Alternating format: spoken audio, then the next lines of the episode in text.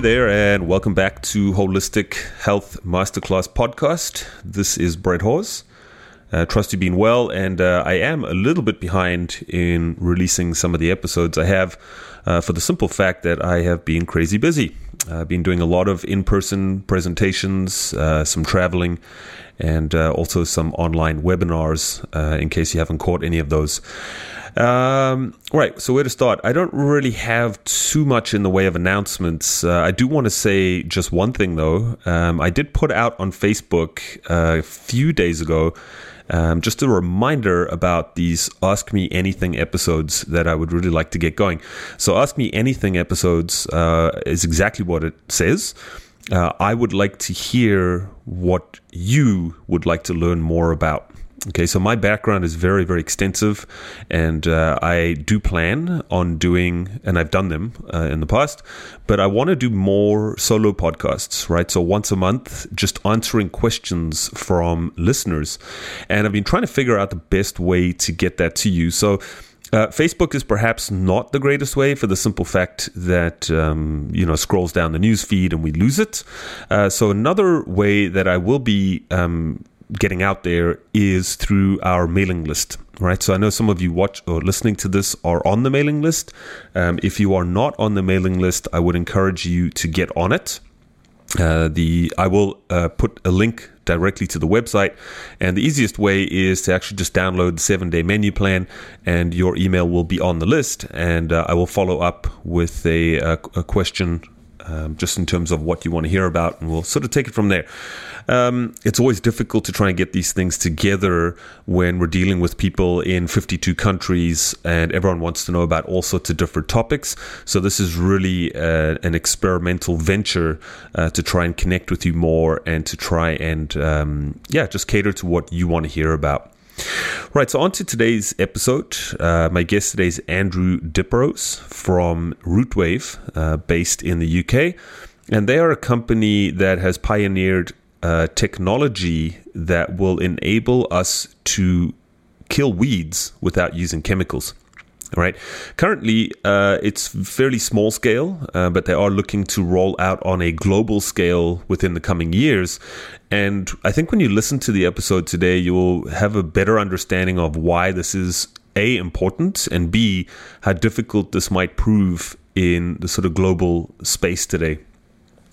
The technology itself is fairly straightforward, uh, using electricity to kill weeds. But when we start looking at catering to hundreds and thousands of acres and farmers' fields uh, the picture changes quite a bit. And that's where, looking forward, uh, they are looking to include and collaborate with companies that specialize in artificial intelligence. So a little bit Star Trekky, but the exciting thing for me is that we have a way now that we can actually weed farmers' fields 100% completely chemical free, which is very, very exciting.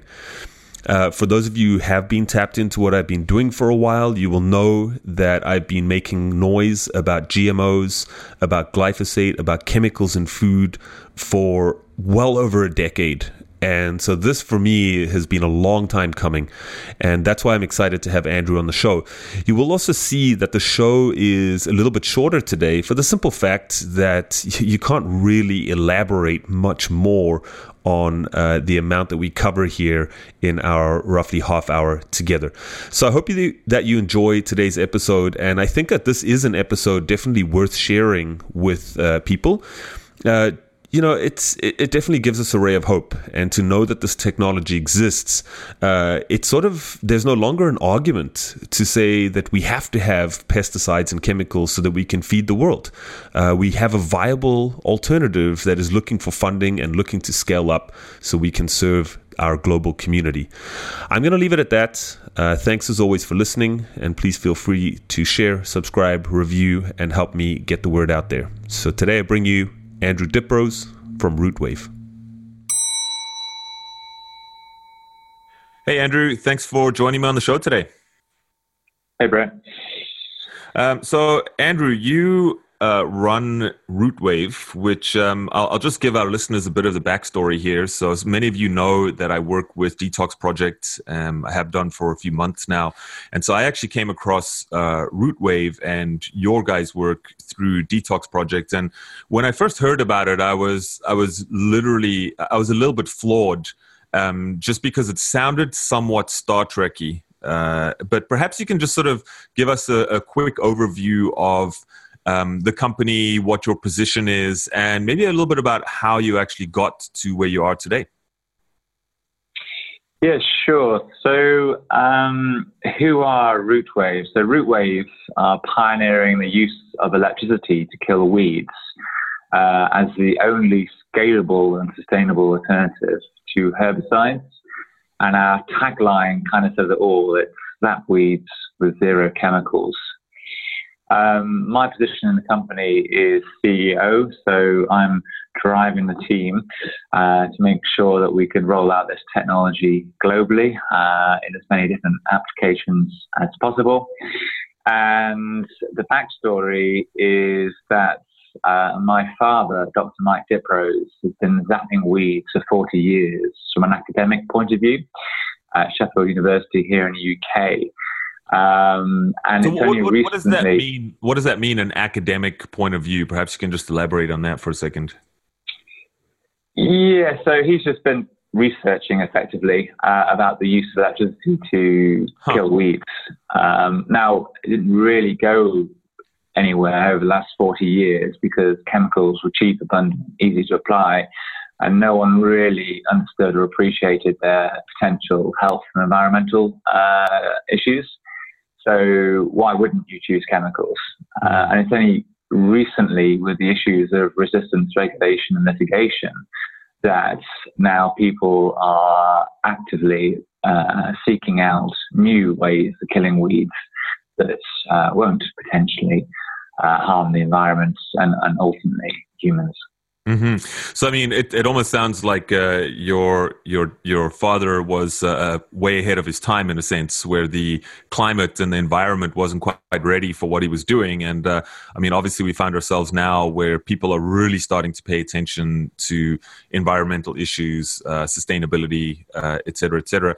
So um, I'll just back up a couple steps because obviously I'm sitting here in Canada. Um, a lot of our listeners are, in fact, in North America, but you're sitting in the UK right now. And is the use of chemicals in agriculture is it as prevalent as it is here? Uh, I wouldn't say so. Uh, now, I've got to caveat everything I say that I'm not from an agricultural background. Um, so, you know, I'm actually new to this industry uh, as well. Hmm. But um, my understanding is that effectively the Americas, uh, such North America and South America, is are, are, the sort of regions of the world where chemicals are more widely used. Uh, they are used elsewhere in the world, but not so much uh, in, in, terms of volume uh, per hectare, effectively. And that's actually why you're getting the issues of resistance uh, in North America and South America more than you are in the rest of the world. I think Australia you could actually couple with uh, North and South America. Mm-hmm. Um, so when, when, when, you say resistance, I assume you're talking about weed resistant, right? Where they're becoming resistant to the chemicals. Is that right? Exactly. There's a great website called, uh, I think it's weedscience.org, uh, and that gives you the latest statistics on uh, resistance globally of uh, different weeds to different actives. And the statistic I throw out, I can't remember where it's from, is that two thirds of US farming acres now harbor resistant weeds of some kind. Wow. Uh, and that's only growing exponentially. So uh, that problem in its own right warrants a new technology, be it chemical or non-chemical, mm-hmm. uh, and marry it with the other issues uh, of using chemical technology, then actually the future is probably non-chemical.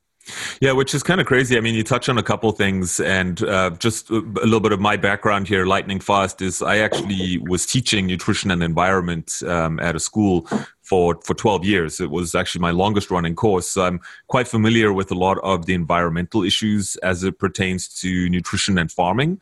And what's interesting, just a quick stat here, and I don't know if this is 100% correct, but it's probably got worse but at the turn of sorry in the 19 i think it was the 1920s 1910s 1920s i think we had six pests and i say pests uh, as a global term where these could be insects these could be weeds um, etc six organisms if you will that were resistant to chemicals.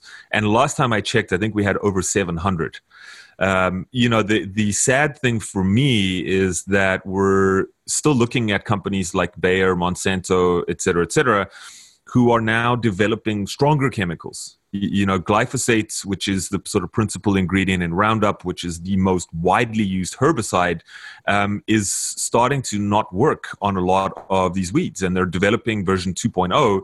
And, you know, you kind of wonder where history has shown that that's not the way to go, clearly because if it was, we would be making gains, and we're not really making gains. Uh, I think we're sacrificing ourselves um, at the you know to, in order to grow food, which doesn't really make any sense uh, to me. So so I I'm very very excited about your technology, and perhaps you can sort of just uh, explain. I know you explained it very briefly, and if there's anything to add, please do. But you know, how does the technology work um, in the field? You know, uh, on the ground. Yes, it's actually very simple concept. Um, uh, effectively, what you do is you touch a weed, uh, and this creates a circuit. Um, the electricity flows throughout that circuit, um, and then the natural resistance of that weed turns that electrical energy into heat, which boils it inside out from the root upwards. So the, the, the core technology is basically touching a weed with a lot of energy uh, and then it will die. Um, now, to unlock the potential of the technology, uh, especially within agriculture, uh, we have to actually uh, marry it with uh, a number of other technologies within precision ag. Um, so, where we're heading is a solution that's fully automated that uses cameras to spot the weeds, uh, and then rather than hoe or spray them, they'll get zapped and take that one step forward, there are a lot of uh, new technologies coming out where you actually remove labor from that equation. So fully autonomous weeding mm-hmm. robot platforms. Uh, and again, uh, technology uh, will marry up quite well with that. Um, and you get the benefits of, of all these technologies coming together at the right time. Yeah, and so you touched on a number of things there that I think are worth um, just sort of diving into a little bit. Um, and questions from my side. So when you talk about touching a weed, are we really, you know, at present moment right now, is it a piece of equipment that I have to walk into the field and I look at the weed and then zap it and just keep going like that all day long? Or, you know, or do you have different types of equipment? Because when I think about it like that at present moment anyway, it seems to me that that's quite difficult to scale up if it was all manual, right? Yeah, so you mentioned Star Trek earlier on. Uh, I don't know if you remember that scene in Star Wars where the Emperor is um, electrocuting um, Luke Skywalker with his hands. It's not quite as spectacular as that. you do actually need to physically take uh, an electrode to touch a weed. So at the moment, we have a professional hand weeder, um, which uh, is mainly for um, gardeners or groundskeepers to uh, spot weed and treat invasive species, uh, such as giant hogweed, etc., um, in parks and gardens. So you're right, that's a, a, very niche. Well, it's not a niche project; it's actually quite a big market, but it's it's it's not for field scale, broad acre uh, scenarios. Uh, but the core technology is suitable for those scenarios. So what we're work- doing is working with uh, external companies that have automated weeders that you pull behind tractors, use cameras to spot what's a weed and what's a crop, uh, and then currently they hoe or um, spray those weeds. Uh, and what we're doing is effectively dropping our technology into those core platforms uh, to allow the weeders um, to zap them rather than spray a hoe. And you might ask, well, why do that? Because, well, if you take the chemical argument out of it, why do that if you can mechanically hoe them? Uh, it's because uh, there are a number of advantages to our technology. So, first, it's organic and sustainable, uh, unlike chemicals, but like um, mechanical hoes. Uh, but secondly, it's no till, and this is one of the primary benefits of yeah. using chemicals you do not disturb the ground. So you don't have issues with soil erosion, carbon emissions, um, disease, etc. Um, and actually, by combining those two advantages, that's where you have a clear advantage in using electricity over all the other incumbent technologies, uh, such as chemical, mechanical, or other thermals. Yeah, so um, so um, so a couple of things there, just to interject. I mean, I think that the whole soil erosion um, uh, point is is super important because, as we know, I mean, we've lost in certain parts of the world. I mean, we've lost um, feet, like I mean, th- three, four feet of topsoil, uh, and and I believe that that is a global uh, phenomenon. It's not just you know isolated to developed countries and whatnot. Um, so, do you feel that a lot of the soil erosion? I mean, it's largely due to tilling, right? And as we till the soil, wind kicks up and essentially just blows everything away. Well, again, I'm, I'm no expert here. Um, I think that's a, a primary cause because you disturb the soil and then, you know, it then can blow away. Yeah. I think different countries again have um, different ways of growing crops. Um, so if you uh, have lots of hedgerows, for example, uh, you can actually stop the wind blowing. Or if you uh, have uh, winter cover crops, so after the harvest, you can actually uh, stop soil erosion there as well. So there are many factors, but an important factor is cultivation. Yeah, you're correct. Yeah, so I think that that's um, that's really uh, fascinating to me because again, I know you know with soil erosion comes mineral loss, and when we look at the stats for that, we can actually see that anywhere from seventy-two to eighty-six percent of our minerals have actually been lost. Um, and that is a global statistic. Uh, you know, uh, certain places like the U.S., um, North America, uh, we've seen 85% loss. Uh, places like Australia, a little bit less, but still in the 70%, 72%, somewhere around there. So um, I think that that's a huge step forward. Is you know not having to till uh, will essentially um, yeah, you know, preserve topsoil and who knows, in the long run, maybe even regenerate it, uh, especially when coupled with organic uh, farming techniques and so on. So, um, yeah, because I mean, that, that has a lot of knock on impacts as well. Because if you lose the minerals, then you um, have to make up for those minerals. But then, you know, you get the runoff into the streams and the oceans and the dead zones. So there's this whole massive interconnected system. Um, and you've really got to solve the problem at source uh, in order to, one, solve the problem at source, but also all the knock on effects you get because uh, of intensive um, agriculture. Mm-hmm. Well, I mean, and that's just it, right? So when we talk about knock-on effects, we're also looking at things like soil microbes, you know, which are so vital for decomposition, for growing healthy food. If we don't have minerals in the soil, that means we don't have minerals in the food. So now we're having to rely on external fertilizers, which um, really just don't do the job. I mean, things like seaweed fertilizers and whatnot are a little bit different, but definitely your your big box commercial fertilizers only contain a handful of nutrients. And of course, when plants are nutrient deficient, that also means that people then become nutrient deficient. And uh, you know, without um, really getting into it here, there's fairly extensive literature on that as well in things like British Medical Journal, The Lancet, and you know books have been written about it. So I think that what you guys are doing is uh, is pretty fascinating. How how far off do you feel um, you're like in terms of scaling up, in terms of really getting this out into the farmer's field? What's your sort of roadmap look like? So. Uh I'm going to add a few caveats. So, sorry, here. sorry put technology. you on the spot no worries. It's technology, so you never know what curveballs might arise.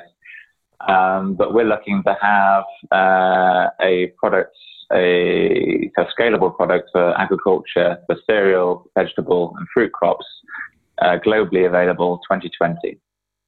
Awesome, and that's um, and that that's the pull behind in the tractor. Um, and I, it sounds to me like you're also using artificial uh, intelligence to some degree, right?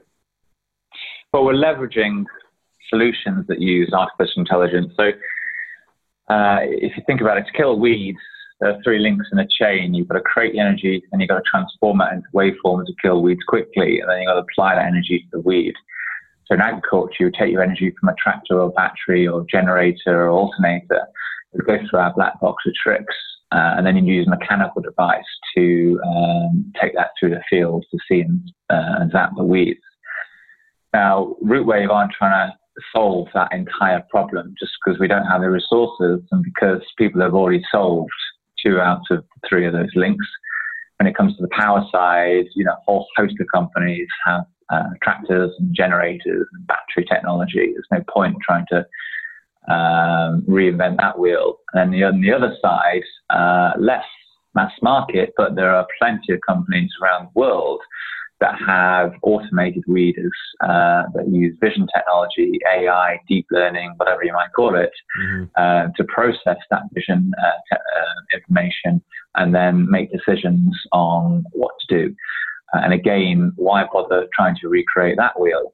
Uh, because it's already been done and it's been done well. There are plenty of companies out there. Um, our one partner that we can publicly talk about um, um, called Steketee, based in the Netherlands, uh, recently acquired by Lemken, um, is, is part of our uh, EU Commission project. Uh, so they gave us a bunch of money to make this a reality because they know what's happening in the market. They understand the pressures they're under, hence the whole glyphosate debate in the EU at the mm-hmm. end of mm-hmm. last year. And they recognize the potential of that technology. So uh, they give us money to work with Steketee to integrate our two technologies to have this scalable solution for cereal and vegetable crops uh, ready to distribute globally. Um, so that's what's really driving the agricultural side of things. Yeah, and I think it's so cool. I mean, just to just to sort of, um, y- you know, I think when people think of organic farming or sustainable farming you know there's this sort of um, image of you know an old bearded farmer getting down on hands and knees and you know really old school traditional kind of way and and so you know that's one of the reasons why i was excited to get you on the show because I love the use of technology. You know, we we have this technology at our fingertips, and I, it's just great to see it being put to uh, being put to good use. You know, where where we can automate things. We you know because the only way to really scale anything up is through automation uh, you know, if anything has to be done manually or by hand, and we're talking about feeding the world and changing the farming system, that's not all that feasible. But it's sounding to me like you guys are on the right track for um, actually, you know, really rolling this out on on a mass scale, and I, I think it's very exciting. So, uh, congrats to you guys. Yeah, it's great. I mean, I would actually counter your argument there and say, um, actually, some of the technology that's been around for a while in organic growing um, such as the automated um, weeders, mechanical weeders, uh, are actually much higher tech than their chemical counterparts. And it's only recently where you get sprayer companies that are working on uh, precise spraying capabilities. That stuff's been around in the organic mechanical weeding market for a long time. Mm-hmm. So actually, in some respects, it's, it's it has been more advanced for uh, a longer period of time than your conventional farming. Yeah, well, I think it's uh, it's interesting to see where it's going, and I think that in terms of um, timing, in terms of timeliness, and where we're at, uh, I think it can't come quick enough because you know so much stuff going on in the world of especially glyphosate, just because it's so widely mm. used. Where you know uh, Monsanto just lost a trial in California to to the groundskeeper. So again, just coming back to what you were mentioning earlier, your technology is, is well suited to groundskeeping, um, golf courses, I would assume, and so on. Um, and you know, you've now got I think 8,700 uh, plaintiffs that are lining up to sue Monsanto, uh, including the Sri Lankan government and um, and some other folks. So um, yeah, so I think it, it can't come quick enough. Uh, it, eh, do you have anything else that you want to add today, um, Andrew, or b- before I sort of get you to just share where people can find you and you know anything that you want to um, put out there for our audience? Uh, well, it's probably not linked, but um, it's just a point that we are looking for an investment in order to deliver uh, and, and, scale our company to get this technology out globally. So if any of your listeners are serious uh, investors, then I'd be more than happy to speak to them. And I know we do have some people out there that are, you guys are farmers. I know that you are, and I know that you are um, really trying to switch your hundreds and hundreds of acres over um, to to organic farming and whatnot. So yeah, um, hopefully something comes of that, Andrew, for you. And for those of you listening out there, um, if you are interested in getting behind this or at least checking it out, uh, check out the show notes today. Um, I've put all the links there. Um, so Andrew, any final words from your side before I let you get going today? Uh, not really. I mean, I'd just like to reiterate the the uh, our, our, sort of main, I guess, uh, pitch, which is um, you, know, you know there are a lot of alternative technologies out there, uh, but they do all have their disadvantages. Uh, and I generally believe electricity is one of the only technologies that uh, addresses all those shortcomings and can be a truly scalable uh, solution, uh, not only across agriculture, um, but also across the consumer home market uh, as well as the professional um, weeding market as well. Uh, for me, it's that core technology can be scaled across any of the way any of the ways and applications you currently use chemicals for. We can develop a solution for that. Awesome. Well, I can tell you that I do grow, um, I, I, wouldn't say by any stretch a lot of my own food, but I am quite an avid gardener and I'm getting better and better all the time after all the years. Uh, so having something that would be suited to home use would be awesome. I would be all over it. Um, it would save me Okay, great. So I got a little while to go, but nonetheless, I'm going to hang in there. And uh, for now, I still got to get down on hands and knees and uh, do the manual stuff. Um, but as soon as you have something that is ready for the consumer, um, we'll we'll definitely uh, get that out there to to people. So Andrew, uh, thanks for coming on the show today. And um, for those of you listening, hopefully you have enjoyed the show. Uh, as always, if you do, please consider sharing, uh, subscribing, leaving a review, and uh, just you know get one friend or family that if they've never heard the show before uh, turn them on. Uh, as you know we've got a huge back catalog of stuff and uh, some awesome guests coming up uh, moving forward here as we head into the final stretch of 2018 so thanks everyone for listening. Thanks andrew for coming on to the show. And uh, we will catch up with you shortly bye for now. Thank you. Bye